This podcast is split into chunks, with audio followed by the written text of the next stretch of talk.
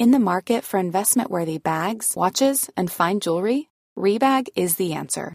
Rebag is a luxury resale platform where each piece is carefully inspected by experts to ensure quality and authenticity. Use Rebag to buy and sell finds from the world's top brands, including Louis Vuitton, Chanel, and Cartier. Head to Rebag.com and get up to 15% off your first purchase as a member with code REBAGNEW. Shop today at Rebag.com. That's R E B A G.com. And use promo code REBAGNEW for up to 15% off your first purchase as a member. I'm Sandra, and I'm just the professional your small business was looking for. But you didn't hire me because you didn't use LinkedIn jobs. LinkedIn has professionals you can't find anywhere else, including those who aren't actively looking for a new job but might be open to the perfect role, like me.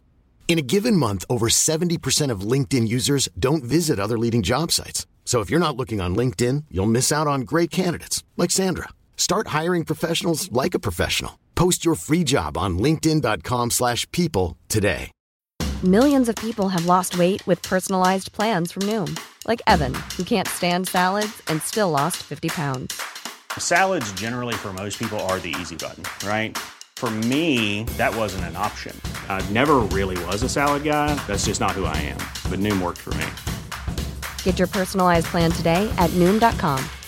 Real Noom user compensated to provide their story. In four weeks, the typical Noom user can expect to lose one to two pounds per week. Individual results may vary.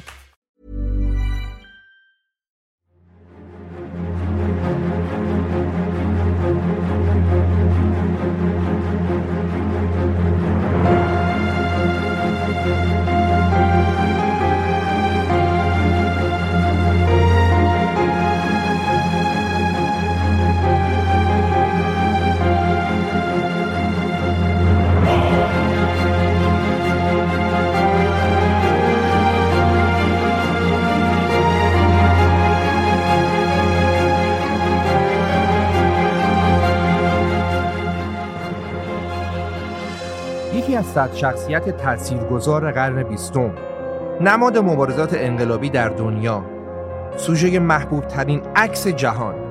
همه اینا یه نفرن ارنستو رافائل گوارا دلاسورنا ملقب به چگوارا تو این اپیزود می‌خوایم راجع به شخصیتی صحبت کنیم که بعضیا اونو نماد مبارزه علیه ظلم و جور در دنیا می‌دونن و بعضیا اونو یه کمونیستی می‌دونن که وقتی به قدرت رسید مخالفاشو قتل عام کرد. کدومشون درست میگن؟ مخالف ها یا موافق ها و یا هر دو؟ سلام. من امیر سودبخش هستم روایتگر داستان زندگی کسانی که بخشی از تاریخ رو رقم زدن. بریم سراغ اپیزود الچه داستان زندگی ارنستو چگوارا.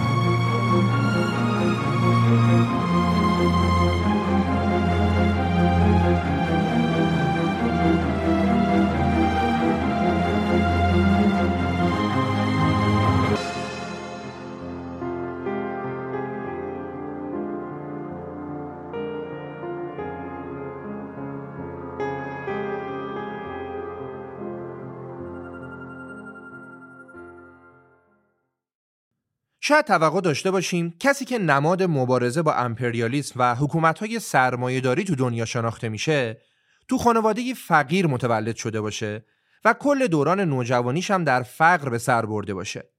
ولی درست عکس اون ارنستو در سال 1928 در روزاریوی آرژانتین و تو خانواده اشرافی به دنیا آمد. این خانواده پنج تا فرزند داشت که ارنستو فرزند اول بود. اجداد پدر و مادری ارنستو تو کالیفرنیا متولد شده بودند. جد پدریش جزو ثروتمندترین مردای آمریکای جنوبی بود و جد مادریش هم آخرین فرماندار اسپانیایی پرو بود. دوران جوانی ارنستو تو رفاه و خوشی سپری شد. تا اینکه ارنستو در 23 سالگی تصمیم گرفت سال آخر دانشگاه پزشکی رو ترک کنه و با موتورسیکلت دور آمریکای جنوبی رو سفر کنه. تو این سفر دوستش آلبرتو گراندو هم همراهیش کرد. پدر ارنستو میگه که اون زمان پسرم عاشق یه دختر شده بود و همه هم منتظر بودیم که ارنستو برای ازدواج پا پیش بذاره که خب اون این کار رو نکرد و یه دفعه گفت که می‌خواد دور آمریکای جنوبی رو با موتور سفر کنه. پدرش میگه من ازش پرسیدم سفر چقدر طول می‌کشه؟ گفت یه سال و شایدم بیشتر. گفتم پس تکلیف نامزدت چی میشه؟ جواب داد اگه دوستم داشته باشه منتظر میمونه. بهش گفتم خسته میشی گرسنه میشی ممکنه بمیری. ولی اون جواب داد پدر من باید این سفر رو تجربه کنم و باید برم. پدرش میگه اون قرار نبود بره جاهای جدید رو کشف کنه و از جاهای دیدنی عکس بگیره. اون می‌رفت تا آدمها رو کشف کنه.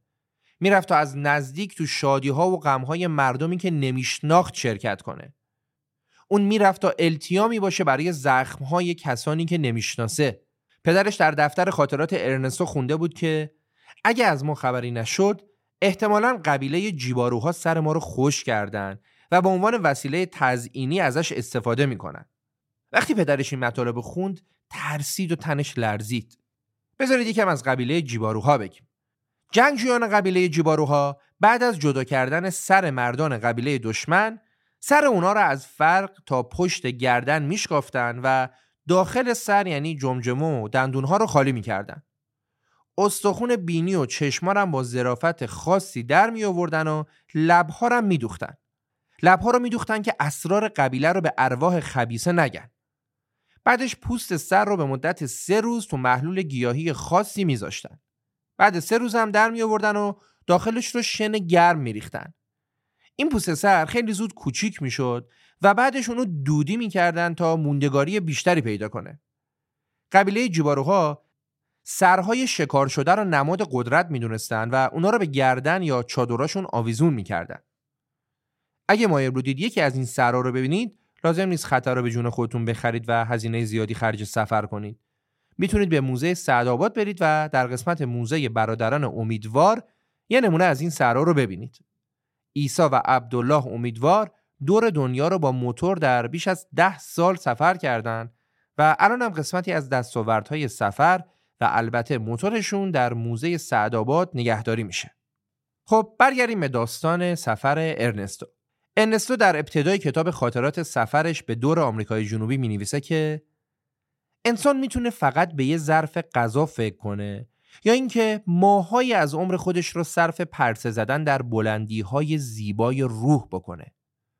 اگه انسان ماجراجویی پیشه کنه بدون تردید تجربیاتی به دست میاره که بقیه ازش محرومن. این تجربه ها چیزی میشن شبیه خاطراتی که تو این کتاب پراکنده شدن.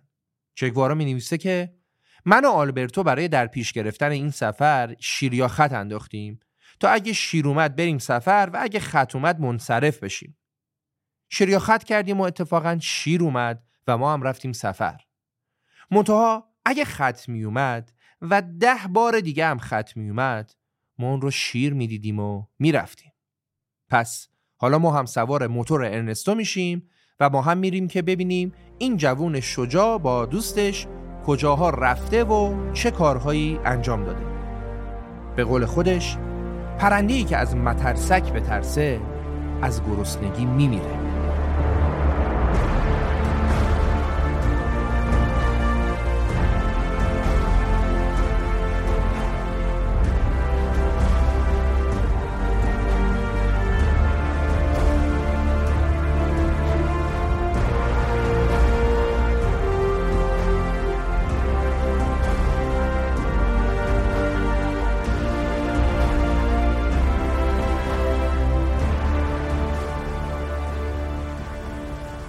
ارنستو و دوستش آلبرتو قبل از هر چیز شروع کردن به برنامه ریزی و گرفتن ویزا و خرید تجهیزات. طبق برنامه ریزی دقیقی که تهیه کرده بودن حدودا تاریخی که قرار بود آخر سفرشون باشه تازه سفرشون رو شروع کردن. تقریبا فقط اینو می‌دونستن که می‌خوان به کدوم شهر برن و اصلا به جزئیات فکر نکرده بودن. البته اینطور سفر کردن بدون برنامه رو بیشتر دوست داشتن. همون اول سفرم غذاهاشون افتاد و همه چیز ریخت زمین تا رسیدن به ویلای عموی آلبرتو و سبد و دوباره پر کردن. به اولین شهری که رسیدن ارنستو دلش برای نامزدش چیچینو خیلی تنگ شد و براش نوشت که عاشقت بودم. نمی‌دونم چرا فرار کردم. تو شهر بعدی اونا به خونه یکی از دوستای آلبرتو که پزشک بود رفتن و اون دوست پزشک به ارنستو گفت اگه یه سال دیگه میموندی دانشگاه پزشکی تو تموم می‌کردی بهتر نبود؟ بهتر نبود که این کارو می‌کردی و درس تو تموم می‌کردی؟ انسو میگه من همینطوری نگاش کردم و تو دلم گفتم اون وقت باید مثل تو زندگی فلاکتبار و تکراری رو هر روز تکرار و تکرار می‌کردم. ارنستو میگه باشه شما بمونید و درس بخونید من میرم و درس می‌گیرم. اونا سفر رو ادامه دادن و تو تپه های شنی بارها و بارها زمین خوردن. یه بار پای ارنستو زیر اگزوز موند و جای سوختگیش تا آخر عمر همراهیش کرد. یه بار دیگه در مسیر تب و لرز شدیدی گرفت و به سختی خودش رو تونست به اولین شهر برسونه. دو روز اونجا توقف کردن و بازم به سفرشون ادامه دادن. هر وقت موتور خراب می‌شد آلبرتو موتور رو با یه تیکه سیم درست می‌کرد. یه تیکه سیمی که ارنستو اسمشو گذاشته بود سیم جادویی. یه شب تو راه موتور خراب شد و اونا مجبور شدن وسط بیابون چادر بزنن. ولی طوفان شد و باد چادرشون هم برد اونا سری موتور رو به تیر تلگراف بستن که باد حداقل موتور رو نبره و همونجا هم پناه گرفتن صبحش هم با همون سیم جادویی جلوبندی موتور رو که داغون شده بود جمع کردن و مجبور شدن 20 کیلومتر تا اولین شهر پیاده برن تا موتورشون رو تعمیر کنن. دوباره بلافاصله بعد از حرکت نرسیده به شهر بعدی چرخ عقب موتور پنچر شد و موتور افتاد و تمام وسایلم ریخت رو زمین. این اتفاقات و خرابی موتور بارها و بارها تکرار شد. یه شب در طول مسیر اونا تو انبار یه خونه خوابیدن. صاحب خونه هم بهشون هشدار داد که مراقب باشن. چون ممکن بود در اون فصل یوز پلنگ ها شبها نزدیک مناطق مسکونی بشن. ارنستو هم از ترس تفنگش رو گذاشت بالا سرش و خوابید. چند ساعت بعد با صدای کشیده شدن پنجه حیوانی روی در ارنستو از خواب پرید. ارنستو چشاشو باز کرد و دید که دو تا چشم تیلهی بهش زل زدن. سری تفنگش رو برداشت و شلیک کرد. بعد از شلیک وقتی ارنستو رفت جلوتر تا ببینه اوضاع از چه قراره متوجه شد که به جای یوز پلنگ سگ صاحب خونه رو شکار کرده. پس اونا بلا فاصله فلنگ رو بستن و اونجا رو ترک کردن. بعد از مدتی اونا بالاخره از آرژانتین خارج شدن و رسیدن به شیلی و اونجا بود که فهمیدن روزنامه ها روی داستان سفرشون تمرکز کردن و چون ارنستو و دوستش تو سفر به جزامی ها کمک داوطلبانه می‌کردن روزنامه ها تیت زده بودن که سفر دو متخصص جزام به شهرهای جزامی ها ارنستو تو کتابش می نویسه که تو شیلی از ما مفصل پذیرایی کردن. تقریبا در شهرهای مرزی همه ما رو میشناختن و عکسمون رو تو روزنامه دیده بودن. اونا سفر رو به سمت شهرک های جزامی ها در پرو ادامه دادن. دیگه موتورشون انقدی خراب شده بود که به اندازه ای که پشت کامیون وانت بودن و موتور خرابشون رو جابجا می‌کردن پشت موتور خودشون نمیشستن. کار به اونجایی رسید که دیگه اونا مجبور شدن با موتور داغونشون خدافزی کنن و سفرشون رو پیاده ادامه بدن. چون دیگه پولی براشون باقی نمونده بود. برای ادامه مسیر اونا مجبور شدن یواشکی سوار کشتی بشن. وقتی مامورای کشتی اومدن اونا تو توالت کشتی قایم شدن ولی خب مامورا پیداشون کردن و به عنوان تنبیه ارنستو مامور تمیز کردن دستشویی کشتی شد و آلبرتو هم تو آشپزخونه کار می‌کرد تو ادامه مسیر تو کشتی اونا با کارگرای معدن آشنا شدن و ظلمی که به کارگرا می‌شد ارنستو و آلبرتو رو خیلی تحت تاثیر قرار داد. شیلی 20 درصد مس دنیا رو تعمین می‌کرد و کارگرای زیادی هم اونجا با مشقت کار می‌کردن. ظلمی که به کارگرا می‌شد روی ذهن ارنستو خیلی تاثیر گذاشت و کم کم ایدئولوژی های ذهنیش در حال شکل گرفتن بود. اونا سفرشون رو با کیلومترها پیاده روی و یواشکی سوار کشتی شدن و سوار کامیون و وانت شدن ادامه دادن تا رسیدن به مرز پرو. در پرو مجبور شدن از صبح وسط بیابون پیاده روی کنند. گرسنگی و سرمای شبم به قدری آزاردهنده بود که نمی‌تونستن بخوابن و مجبور شدن تا فردا صبح به پیاده رویشون ادامه بدن. بعدش برای ادامه مسیر اونا سوار یک کامیون شدن. اونا پشت کامیون با سرخ پوستا هم سفر شدن. وقتی در حال عبور از گورستانی پر از سنگی بودن ارنستو دید که همه سرخپوستا به سنگهای گورستان توف میندازن وقتی ارنستو دلیل این کار ازشون پرسید اونا گفتن که این سنگهای گورستان برای ما سنگهای خاصی هن. ما تمام غم و ناراحتی خودمون رو به شکل یک سنگ خاصی تجسم می‌کنیم. بعدش این سنگ ها رو به شکل خاصی میتراشیم و می‌ذاریم کنار هم. جوری که از دور شبیه گورستان میشه. بعدش هم روی این سنگ ها که نماد غم ها و غصه‌هامون هستن تف میندازیم و به این شکل شر غم ها رو از زندگی خودمون دور می‌کنیم. خب سفر ارنستو و آلبرتو ادامه داشت و در ادامه اونا رسیدن به کشور پرو.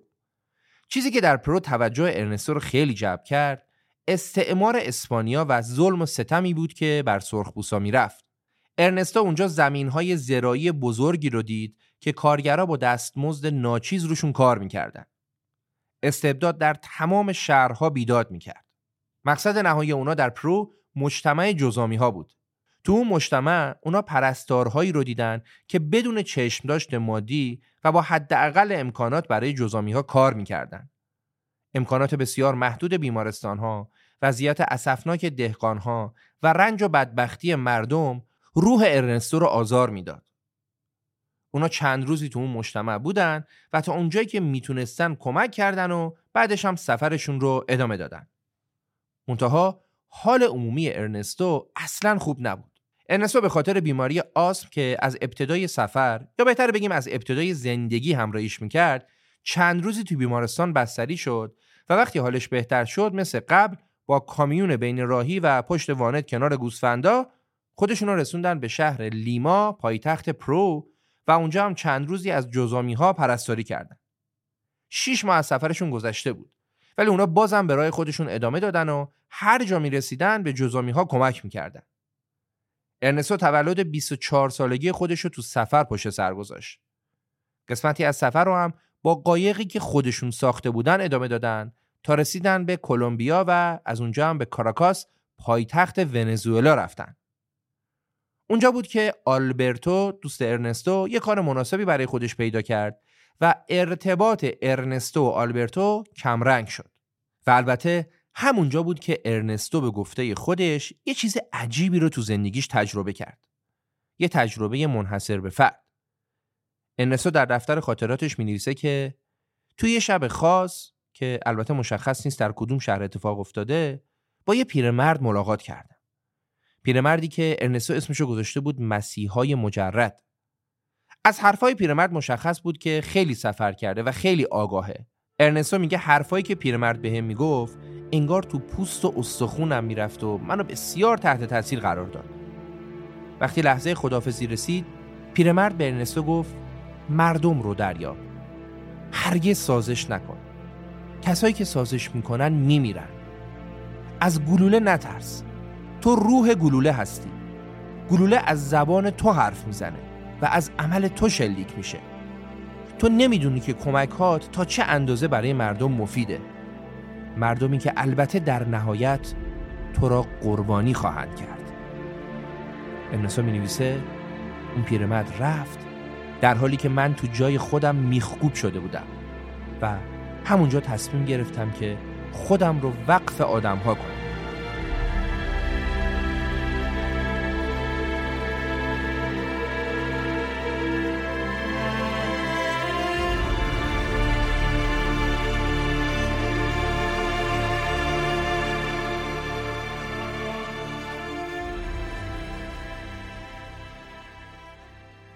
در ادامه سفر راه ارنستو و همسفرش آلبرتو از هم جدا شد. آلبرتو در کاراکاس موند ولی ارنستوی داستان ما با یه هواپیمایی که از پای مسابقه را حمل می کرد رفت به میامی آمریکا. قرار بود هواپیما یک روز تو میامی توقف کنه و به کاراکاس برگرده و بعدش هم برگرده به آرژانتین و سفر تموم بشه. ولی خلبان تصمیم گرفت در میامی بمونه و موتورهای هواپیما رو تعمیر کنه. این تعمیر یک ماه طول کشید. تو این یک ماه ارنستو تونست آمریکا رو هم از نزدیک ببینه و بعدش هم با هواپیما برگشت به آرژانتین و سفر جذابی که هشت ماه طول کشیده بود به پایان رسید.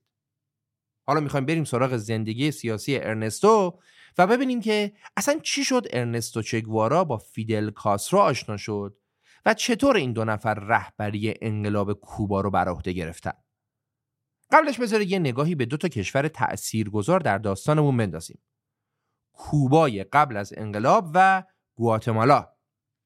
قبل از انقلاب کوبا توسط فیدل و یارانش حکومت کوبا دست ژنرال باتیستای معروف بود که در سال 1934 رئیس جمهور قبلی رو ساقط کرده بود و یکی از دست نشونده های خودش رو رئیس جمهور کرده بود.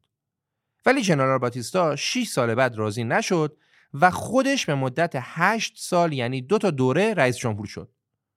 بعدش که دیگه طبق قانون نمی‌تونست رئیس جمهور بشه، یه شخص دیگه رئیس جمهور شد و مجدد چهار سال بعد یعنی در سال 1952 خود باتیستا کاندیدای انتخابات ریاست جمهوری شد. ژنرال باتیستا در جریان مبارزات انتخاباتی دیدش که سایر کاندیداها ازش جلوترن. پس ایشون تصمیم گرفت که کودتا کنه و رئیس جمهور وقت رو ساقط کنه و این کارم کرد. و به این ترتیب هفت سال دیگه دیکتاتور مطلق باقی موند و هر بلایی هم که خواست سر مردم آورد. این از کوبا. حالا بریم سراغ گواتمالا. در گواتمالا کلونل آربنز سوئیسی که بهش بلوند گنده هم می‌گفتن رئیس جمهور بود و ایشون داشت یه سری اصلاحات ارزی هم انجام می‌داد. چگوارا که برای سفر به گواتمالا رفته بود در جریان سفرش با خانومی به نام هیلدا آشنا شد. هیلدا بانوی اقتصاددان و رهبری چپگرا و نویسنده بود. چگوارا توسط هیلدا به چند تا مقام بلند مرتبه در دولت آربنز معرفی شد و همونجا بازم توسط هیلدا با انقلابیون تبعیدی کوبا یعنی کاسترو و برادران و یارانش آشنا شد. در همون اسنا آمریکا در گواتمالا کودتای نظامی کرد و بلوند گنده یا همون کلونل آربنز به سفارت مکزیک پناهنده شد. چگوارا هم که فعالیت های سیاسیش شروع کرده بود به سفارت آرژانتین پناه برد و دوستش هیلدا هم دستگیر شد. براندازی رژیم آربنز توسط سازمان سیای آمریکا و با اون کودتا این دیدگاه رو در چگوارا به وجود آورد که آمریکا هر کشوری رو که بخواد پیشرفت کنه و آزاد بشه ساقط می‌کنه و ایالات متحده یه قدرت امپریالیستی زورگوه همین موضوع باعث شد که الچه بیشتر به این موضوع ایمان بیاره که شورشی مسلحانه که توسط مردم مسلح حمایت بشه تنها راهیه که می‌تونه شرایط رو به نفع کشورهایی مثل گواتمالا تغییر بده. بعد از اتفاقات گواتمالا و آزادی هیلدا، چگوارا و هیلدا رفتن به مکزیک و اونجا با هم دیگه ازدواج کردن. هرچند سه سال بعد از هم جدا شدن. در مکزیک چگوارا با دیدن فقر مردم و تجربه گذشته و آشنایی بیشتر با فیدل کاسترو انگیزه های ضد امپریالیستیش دوچندان شد و به جنبش 26 ژوئیه پیوست. داستان جنبش 26 ژوئیه چیه؟ این جنبش مربوط به 26 ژوئیه سه سال قبلترش یعنی سال 1953 بود که اون زمان فیدل کاسترو و تعدادی از انقلابیون دیگه در کوبا یه حمله ناموفقی به یه پادگان داشتن. مجدد سه سال بعد این تشکیلات انقلابی به رهبری فیدل کاسترو و 81 نفر از انقلابیون تبعیدی کوبا از جمله برادرش و البته چگوارا در مکزیک دور هم جمع شدن و تحت عنوان جنبش 26 ژوئیه با یه قایقی که سوراخ بود و نشتی هم داشت رفتن به سمت کوبا تا این 80 خورده ای نفر علیه ژنرال باتیستا قیام کنند. دستور کار این جنبش هم از همون اول حملات پارتیزانی و چریکی بود. اول شگوارا به عنوان پزشک به این جنبش پیوست. در اولین حمله این گروه چگوارا مجبور شد تفنگ یکی از کشته شده ها رو برداره و مبارزه کنه و همونجا بود که از یک پزشک تبدیل شد به یک چریک و کمی بعد هم بهترین پارتیزان گروه شد و بعدش هم به عنوان فرمانده گروه انتخاب شد. چگوارا در اولین نبرد مهم یه پادگان اصلی رو به همراه کاسرو گرفت. بلافاصله جنرال باتیستا در کوبا تدابیر امنیتی رو در تمام پادگانها تشدید کرد. در ادامه حملات چریکی چگوارا مجبور شد از کاسرو جدا بشه و مجروهای جنگی رو به یه جای امن برسونه و از جنگ مستقیم کمی فاصله بگیره. اون معتقد بود یه انقلابی واقعی همیشه جاییه که بهش احتیاج دارن. حتی اگه در نبرد مستقیم حضور نداشته باشه. خودش بعدها گفت که در جریان حمل همون مجروها بود که به یه انقلابی مبارز واقعی تبدیل شد و دیگه راه بازگشتی براش باقی نمونده بود.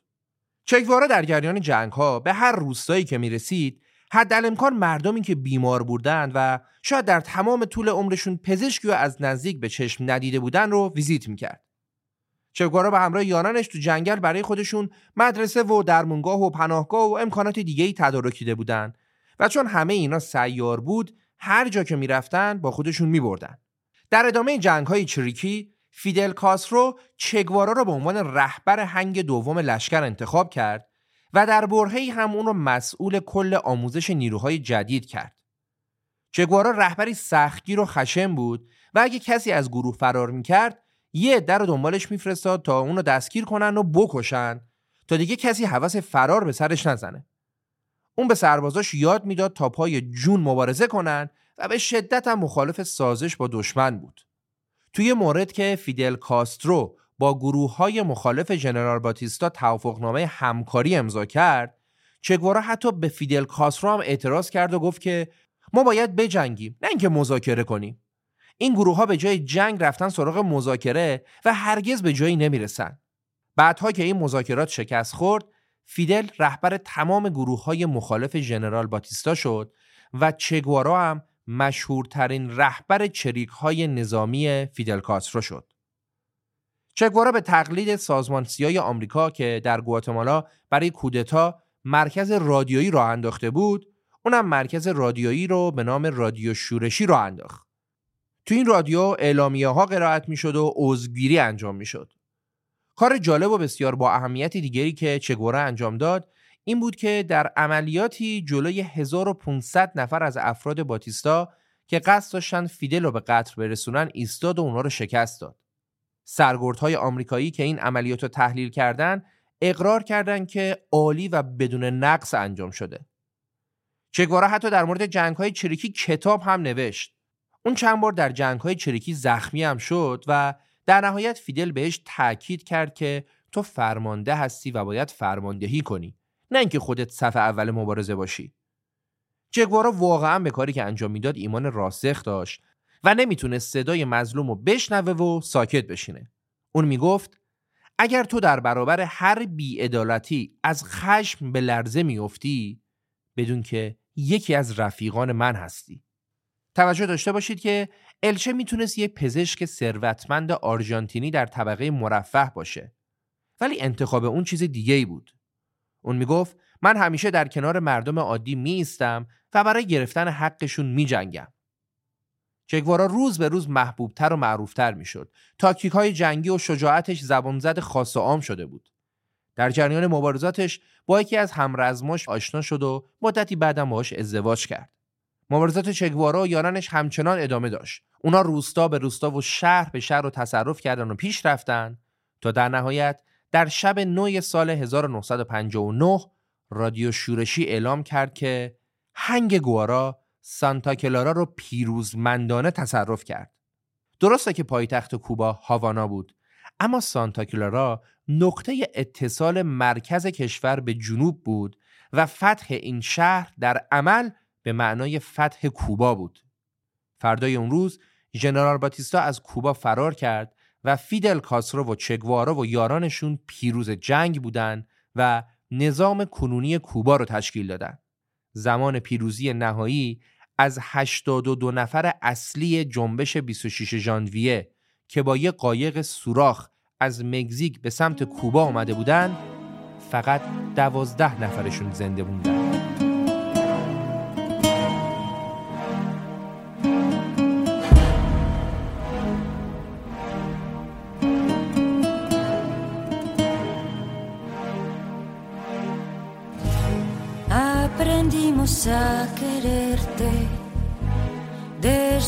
Histórica altura donde el sol de tu bravura le puso un cerco a la muerte. Aquí se queda la clara, la entrañable transparencia de tu querida presencia,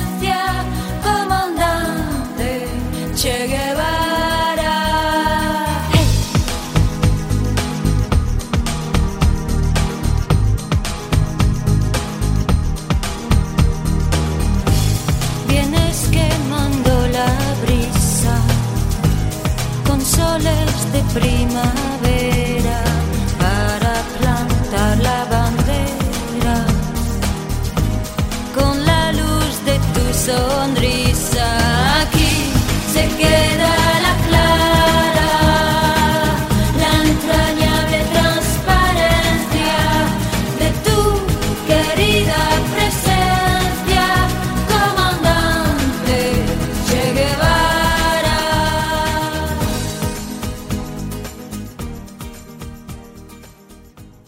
بعد از پیروزی انقلاب به گفته منتقدا دوران تاریک چگوارا شروع شد.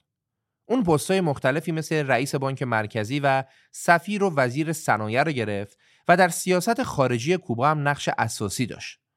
اما نشون داد که اصلا مرد حکومت کردن نیست و در اغلب مناسب حکومتی هم اصلا موفق نبود. یکی از مناسبی که در اختیار داشت مسئولیت دادگاه تجدید نظر زندان لاکابانا بود. شواهد نشون میده چگوارا دستور اعدام صدها تن از زندانیان رو صادر کرد و هیچ کسی هم تبرئه نکرد. خودش هم در دفتر خاطراتش که تمام عمر کنارش بود نوشته که چطوری چندین نفر رو کشته. البته در سخنرانی سازمان ملل هم از اعدامایی که انجام داده بود دفاع کرد و اونا رو برای انقلاب لازم دونست.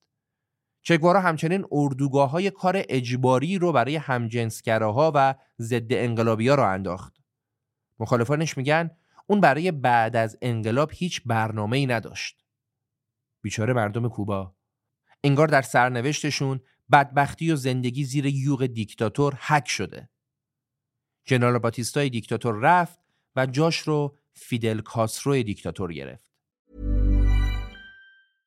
Ryan Reynolds here from Mint Mobile. With the price of just about everything going up during inflation, we thought we'd bring our prices down. So to help us, we brought in a reverse auctioneer, which is apparently a thing. Mint Mobile unlimited premium wireless. Ready to get 30, 30, bit to get 30, bit to get 20, 20, 20, bit to get 20, 20, bit to get 15, 15, 15, 15 just 15 bucks a month. So, Give it a try at mintmobile.com slash switch.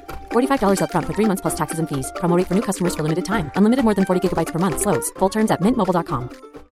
If you're looking for plump lips that last, you need to know about Juvederm lip fillers. With Juvederm Volbella XC and Juvederm Ultra XC, your lip look, whether it's subtle or bold, can last up to one full year with optimal treatment and no additional maintenance. Find a licensed specialist and see if it's right for you at juvederm.com today. That's J U V E D E R M.com. Add fullness to lips in adults over 21 with Juvederm Volbella XC or Juvederm Ultra XC. Do not use if you have severe allergies or a history of severe allergic reactions, or if you're allergic to lidocaine or the proteins used in Juvederm. Tell your doctor if you have a history of scarring or taking medicines that decrease the body's immune response or that can prolong bleeding. Common side effects include injection site redness, swelling, pain, tenderness, firmness, lumps, bumps, bruising, discoloration, or itching. As with all fillers, there's a rare risk of unintentional injection into a blood vessel, which can cause vision abnormalities, blindness, stroke, temporary scabs, or scarring. For full important safety information, visit juvederm.com.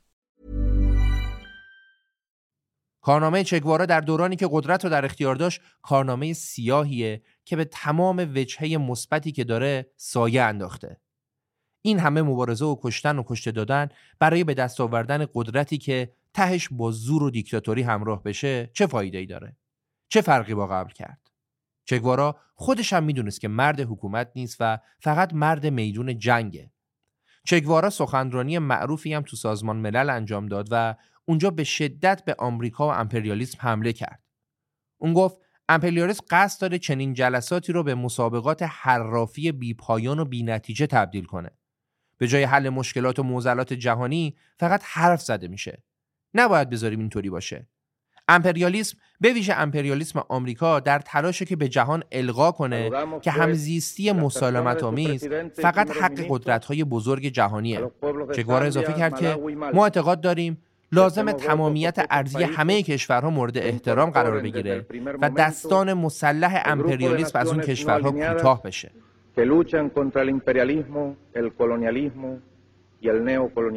Esa proclama es patria o muerte.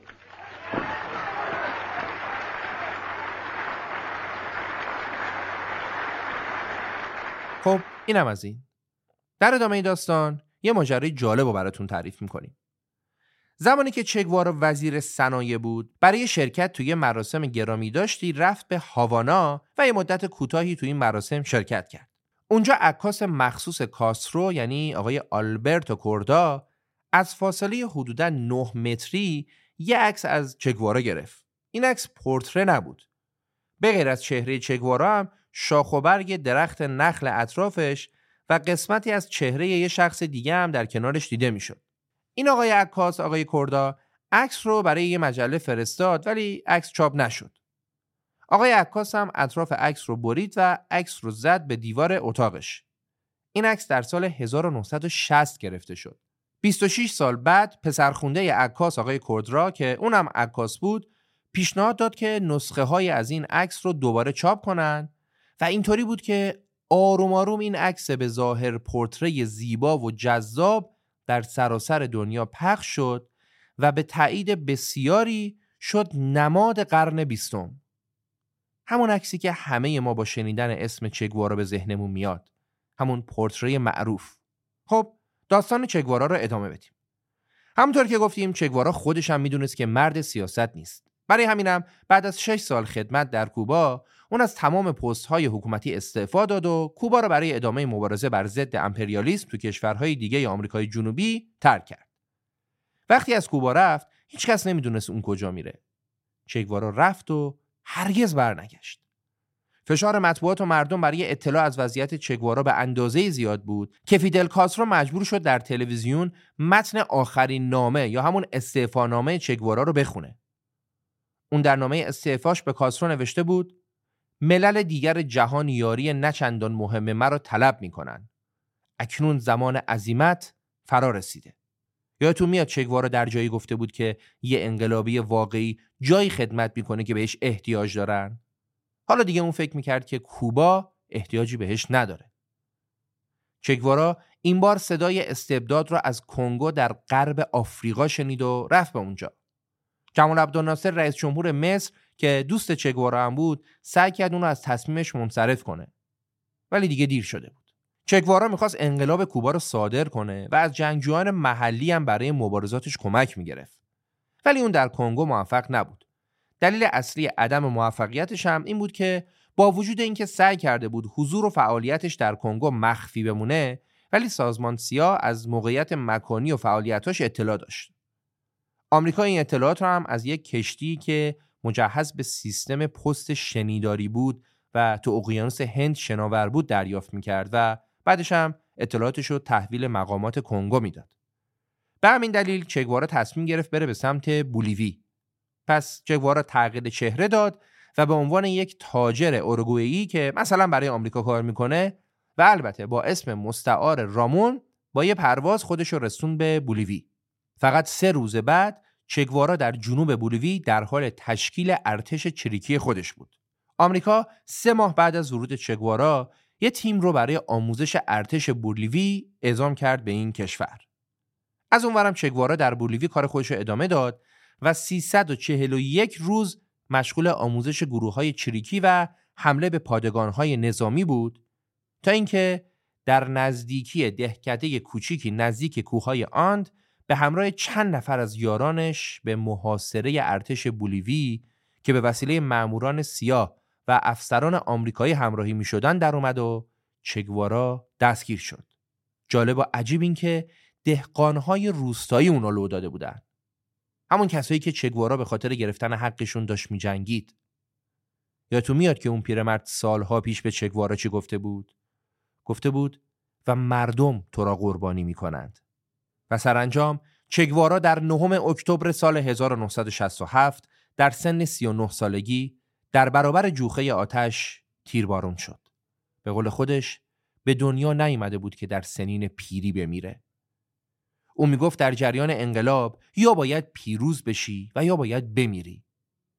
پس شگوارا در کوبا پیروز شد و در بولیوی مرد. آخرین کلماتی که در زمان مرگ از زبان چگوارا شنیده می‌شد این بود. شلیک کنید. شما فقط یک چگوارا را می‌کشید. و به راستی هم چنین شد. چگوارا الهام بخش انقلابیون زیادی در تمام دنیا شد. بعد از تیربارون چگوارا حکومت بولیوی مجبور شد جنازه اونو با هلیکوپتر به محل نامعلومی ببره و به شکل مخفیانه دفن کنه. سی سال بعد و در سال 1997 یکی از افسران بولیوی که در دفن چگوارا و یارانش نقش داشت در بستر مرگ محل دفن چگوارا رو فاش کرد. با نشونه هایی که این افسر داد جنازه چگوارا رو پیدا کردند و بعد از سی سال آوردنش به کوبا و این بار با مراسم بزرگی تشییعش کردند. صدها هزار نفر از مردم کوبا در تجهیز جنازه شرکت کردند و بهش ادای احترام کردند. چگوارا اونطور که دوست داشت زندگی کرد، برای هدفش جنگید و همونطور که دوست داشت مرد. این داستان رو با شعر زیبایی از مارکز در سوگ چگوارا به پایان میرسونیم. و مرد افتاده بود. یکی آواز داد دلاور برخیز و مرد همچنان افتاده بود. دو تن آواز دادن دلاور برخیز. و مرد همچنان افتاده بود. ده ها تن و صدها تن و هزاران تن خروش برآوردن دلاور برخیز. و مرد همچنان افتاده بود. تمامی آن سرزمینیان گرد آمده اشک ریزان خروش برآوردن دلاور برخیز. و مرد به پای خواست. نخستین کس را بوسه ای داد و گام در راه نهاد. پیدا کنیدش دوباره. بگو دوباره بمیرم. شاید دستم را بگیرم. پیدا کنیدش دوباره. هی هی سیرا ماسرا. سیرا ماسرای تنها. زخمی پیدا کن مردی را. که بخواند چه گوارا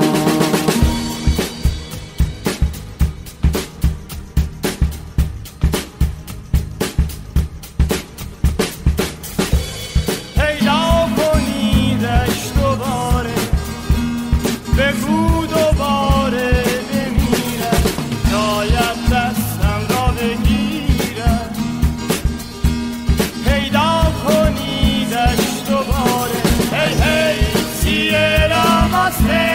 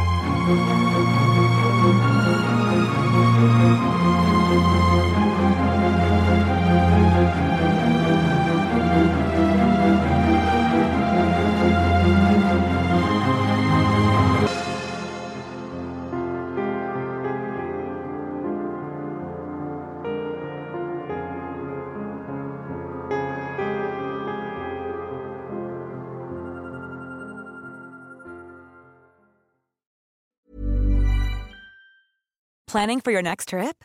Elevate your travel style with Quince. Quince has all the jet setting essentials you'll want for your next getaway, like European linen, premium luggage options, buttery soft Italian leather bags, and so much more. And is all priced at 50 to 80% less than similar brands. Plus, Quince only works with factories that use safe and ethical manufacturing practices. Pack your bags with high-quality essentials you'll be wearing for vacations to come with Quince. Go to quince.com/pack for free shipping and 365-day returns.